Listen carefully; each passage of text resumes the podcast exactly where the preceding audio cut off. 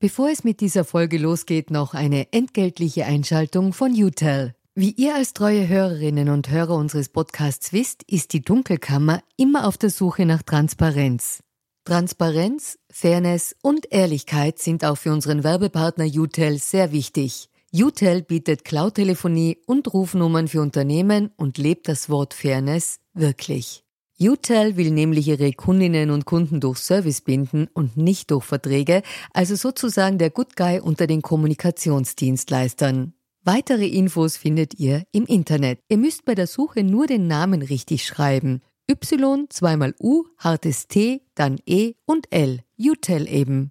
Und warum zwei U im Namen?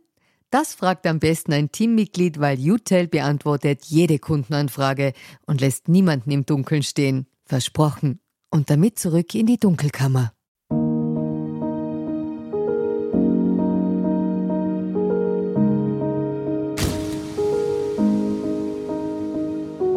Hallo und herzlich willkommen in der Dunkelkammer.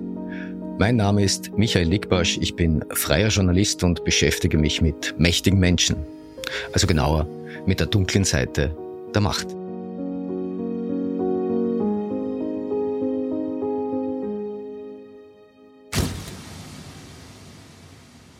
Das ist die siebte Ausgabe der Dunkelkammer mit zwei Themen.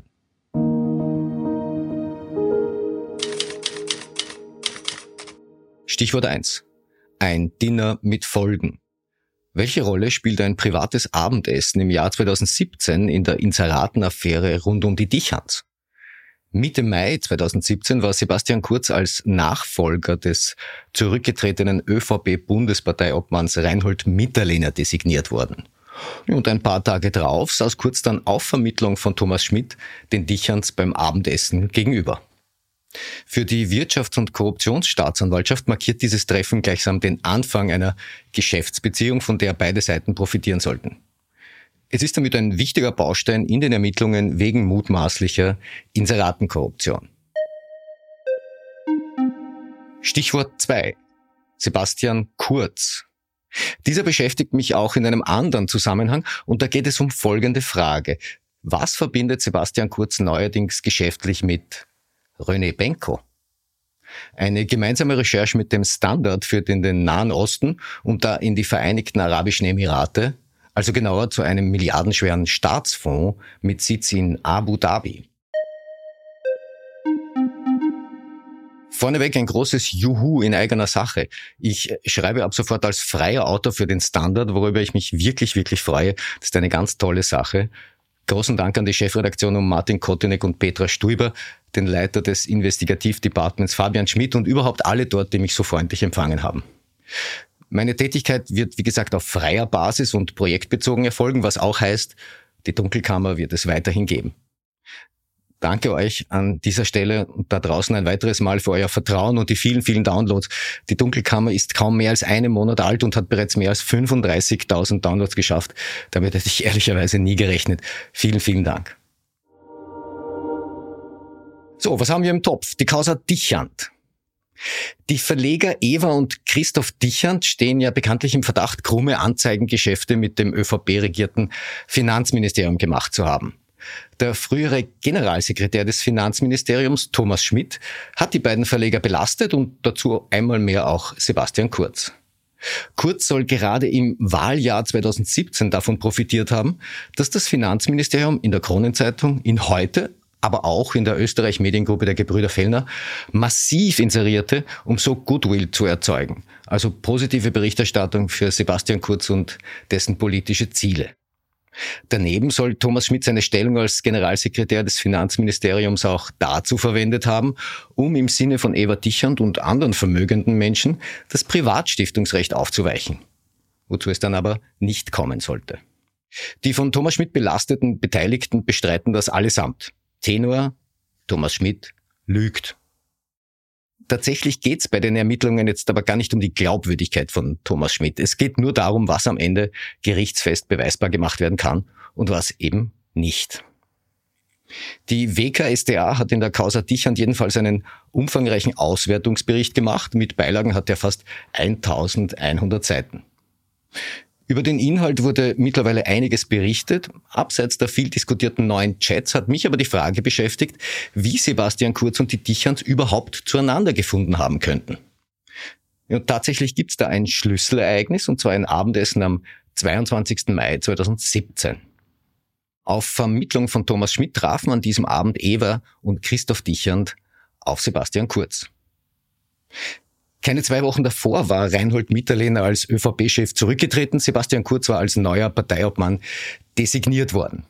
Mitterlehners Demontage war bekanntlich der erste Schritt eines politischen Drehbuchs, das als Projekt Ballhausplatz bekannt geworden ist. Der zweite Schritt war damals die Kanzlerschaft und um dahin zu kommen, brauchte es auch das Wohlwollen des Boulevards. Das war zumindest das erklärte Ziel von Thomas Schmidt. Ich zitiere jetzt aus einer der zahlreichen Einvernahmen Thomas Schmidts.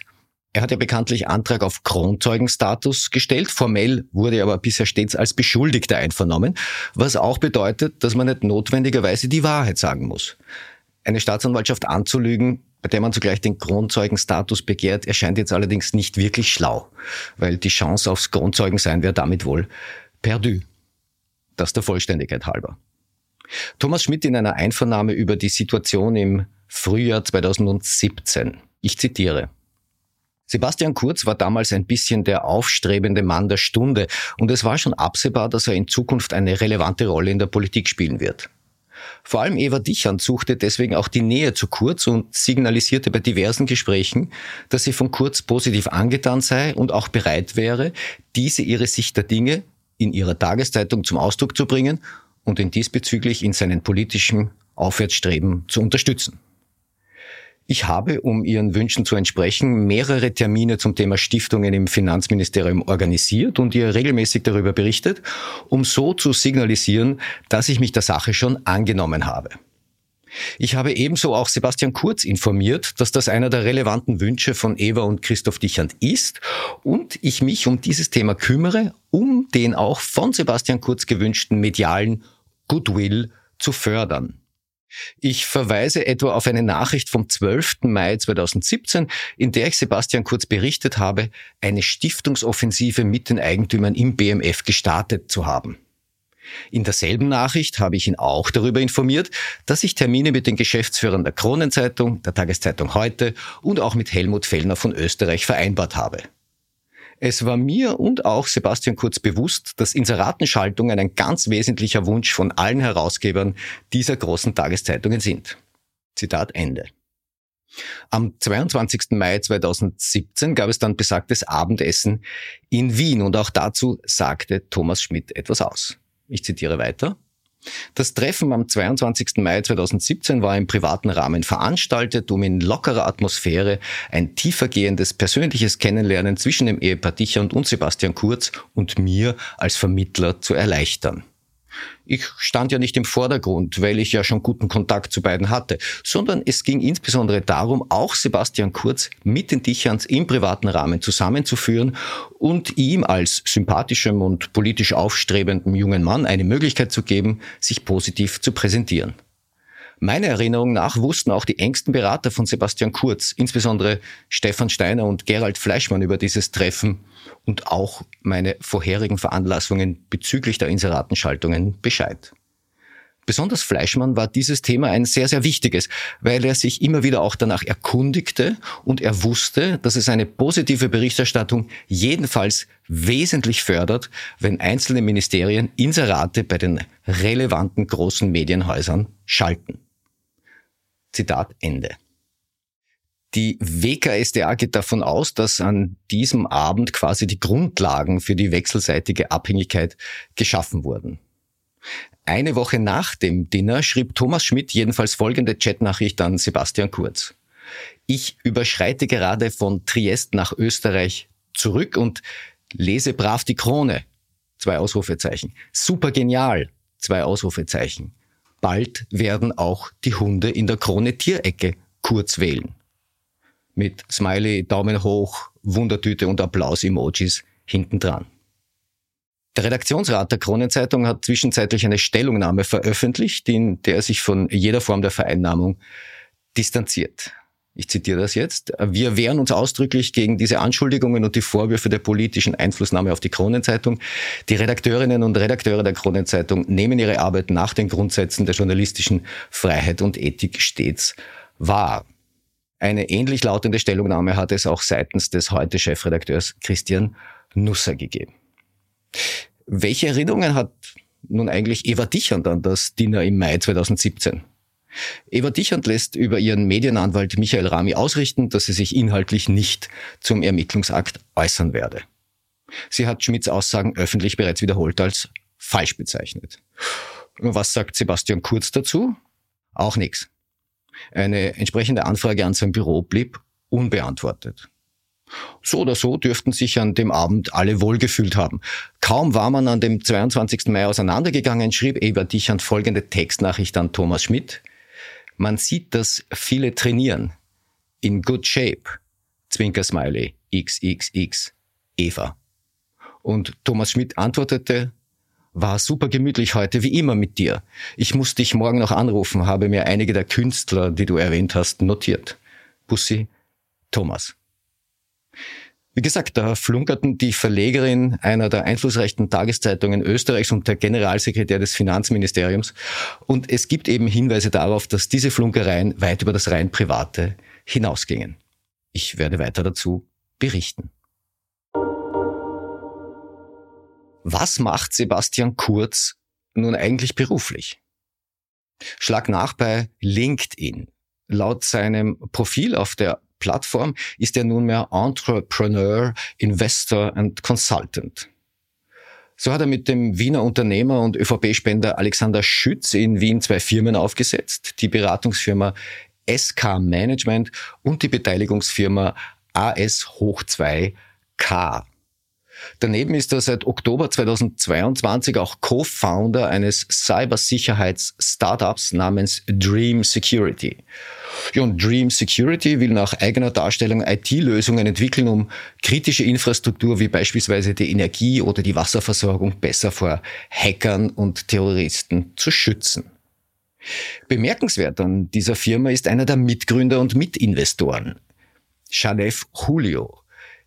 Der war früher nämlich Chef der Cyberspionagefirma NSO Group, deren Spähsoftware Pegasus von Geheimdiensten genutzt wurde, um oppositionelle Menschenrechtler und Medienleute auszuspionieren. Der frühere NSO-Chef hat sich nach eigener Darstellung aber dazu entschieden, quasi die Seiten zu wechseln, also weg von der Angreiferseite hin zur Abwehrseite, wo er nun also auch mit Sebastian Kurz steht. Ein interessantes Detail. 2021 hat es geheißen, Sebastian Kurz habe beim Silicon Valley Investor Peter Thiel angedockt. Das erwähnte in seinem LinkedIn-Profil allerdings mit keiner Silbe. Bei Recherchen sind Fabian Schmidt vom Standard und ich nun auf eine weitere und in dieser Form völlig unbekannte Verflechtung gestoßen. Stichwort René Benko. Nach unseren Recherchen hat René Benko im Herbst vergangenen Jahres in den Vereinigten Arabischen Emiraten nach Investoren Ausschau gehalten. Und zwar ganz konkret beim Staatsfonds Mubadala. Ja, und dabei soll Sebastian Kurz als Benkos Geschäftspartner in Erscheinung getreten sein. Nach unseren Informationen hatte Benko ab September, Oktober des Vorjahres Verhandlungen mit Mubadala angestoßen und zwar mit dem Ziel eines möglichen Investments des milliardenschweren Staatsfonds aus den Emiraten in eine der Signa-Firmen und zwar genauer in die Signa Sports United. Die Signa Sports ist die Dachgesellschaft einer Gruppe von Online-Sportartikelhändlern, also insbesondere Fahrräder. Sie hat ihren Sitz in Berlin und notiert seit Ende 2021 auch an der New York Stock Exchange. Laut öffentlich zugänglichen Daten wird Signa Sports zu 54 Prozent von der Familie Benko Privatstiftung kontrolliert. Seit der Erstnotiz 2021 hat sich die Aktie der Signa Sports in New York, naja, jetzt nicht ganz so gut entwickelt. 2021 waren es knapp über 10 Dollar je Aktie gewesen. Heute sind es um die 3 Dollar und 60 Cent, also rund 65 Prozent weniger. Signa Sports ist an sich keine kleine Firma. Im Fiskaljahr 2022 lag der Nettoumsatz bei immerhin rund 1,1 Milliarden Euro. Gleichzeitig steckt es aber tief in den roten Zahlen. Für 2022 wurde wegen hoher Abschreibungen und Sondereffekten ein Nettoverlust von immerhin 566 Millionen Euro verbucht. Im Jahr davor waren es minus 46 Millionen gewesen. Um die knappe Liquidität der deutschen Firma zu sichern, musste die Wiener Signa Holding einspringen. Im Oktober 2022 stellte sie im Wege sogenannter Wandelschuldverschreibungen zunächst 100 Millionen Euro zur Verfügung und im Februar dieses Jahres sagte die Signa Holding noch einmal bis zu 130 Millionen Euro zu, die im Bedarfsfall abgerufen werden können. Klar, also mit einem finanzstarken Partner wie Mubadala an der Hand würde vieles einfacher laufen und so gesehen ergibt natürlich eine Investorensuche in Abu Dhabi schon einen Sinn. Ja, überhaupt sollte der Name Mubadala in Österreich nämlich auch nicht gänzlich unbekannt sein. Der Fonds aus Abu Dhabi war viele Jahre lang neben der Staatsholding ÖIRG, sie heißt jetzt ÖBAG, ein zentraler Aktionär der OMV. Bis Ende 2022 hatte Mubadala 24,9 Prozent der OMV kontrolliert. Dann wanderte das Aktienpaket an eine andere Staatsfirma aus Abu Dhabi namens ADNOC. Das ist die staatliche Ölgesellschaft. Interessantes Detail. Bei dieser staatlichen Ölgesellschaft ADNOC arbeitet nun ein gewisser Rainer Seele als Berater. Ja, und Rainer Seele war mal Generaldirektor der OMV. Aber das ist eine ganz andere Geschichte. Die Leute bei Mubadala kennen also Österreich und es ist nicht auszuschließen, dass sie einst auch mit dem vormaligen Bundeskanzler Sebastian Kurz zu tun hatten. Insofern ergebe auch seine Beteiligung an den Verhandlungen einen Sinn. Aber was sagt nun Sebastian Kurz zu dem Mubadala-Projekt? Ich habe ihm dazu eine Anfrage geschickt und der Sprecher von Sebastian Kurz antwortete darauf schriftlich Folgendes. Wie öffentlich bereits bekannt, liegt der Schwerpunkt der Tätigkeit von Sebastian Kurz im Nahen Osten. Es gibt dabei unterschiedliche Projekte und Transaktionen, die begleitet werden. Wir bitten um Verständnis, dass wir zu einzelnen Projekten grundsätzlich keine Detailinformationen kommunizieren. Was sagt René Benko dazu? Nichts. Eine Anfrage an die Signa-Gruppe blieb unbeantwortet. Wir wollten von Benko unter anderem wissen, wie die Verhandlungen mit Mubadala so gelaufen sind und welche Rolle Sebastian Kurz dabei spielte oder spielt. Wie gesagt, wir bekamen keine Antwort. Und was sagt Mubadala dazu? Ja, auch da haben wir angefragt, aber zum Zeitpunkt der Aufzeichnung dieser Podcast-Folge lag keine Antwort vor. Der Staatsfonds aus Abu Dhabi ist übrigens ein Riesending, das weltweit veranlagt und rund 300 Milliarden US-Dollar schwer ist. Man investiert in Energie, in Finanzdienstleistungen, in Gesundheit, Infrastruktur, Immobilientechnologie und einige andere Sektoren. Wenn man die Website ansteuert, liest man gleich einmal das Mission Statement von Mubadala und das lautet so. Mubadala ist eine globale Investmentgesellschaft mit dem Auftrag, für die Regierung von Abu Dhabi langfristig nachhaltige finanzielle Erträge zu erzielen. 2022 wurde übrigens durch Recherchen der Financial Times bekannt, dass Mubadala bereits 2019 über einen Investmentfonds in die israelische Sicherheitsfirma NSO Group investiert hatte. Also jene NSO Group, welche die Pegasus Spionagesoftware entwickelt hatte und deren früherer Chef jetzt ein Startup mit Sebastian Kurz gegründet hat. Womit sich wieder ein Kreis schließt. Das war die siebte Ausgabe der Dunkelkammer. Ich hoffe, es hat euch gefallen. Zögert nicht, die Dunkelkammer zu bewerten. Ich freue mich weiterhin über konstruktives Feedback. Bleibt mir gewogen. Ihr hört von mir.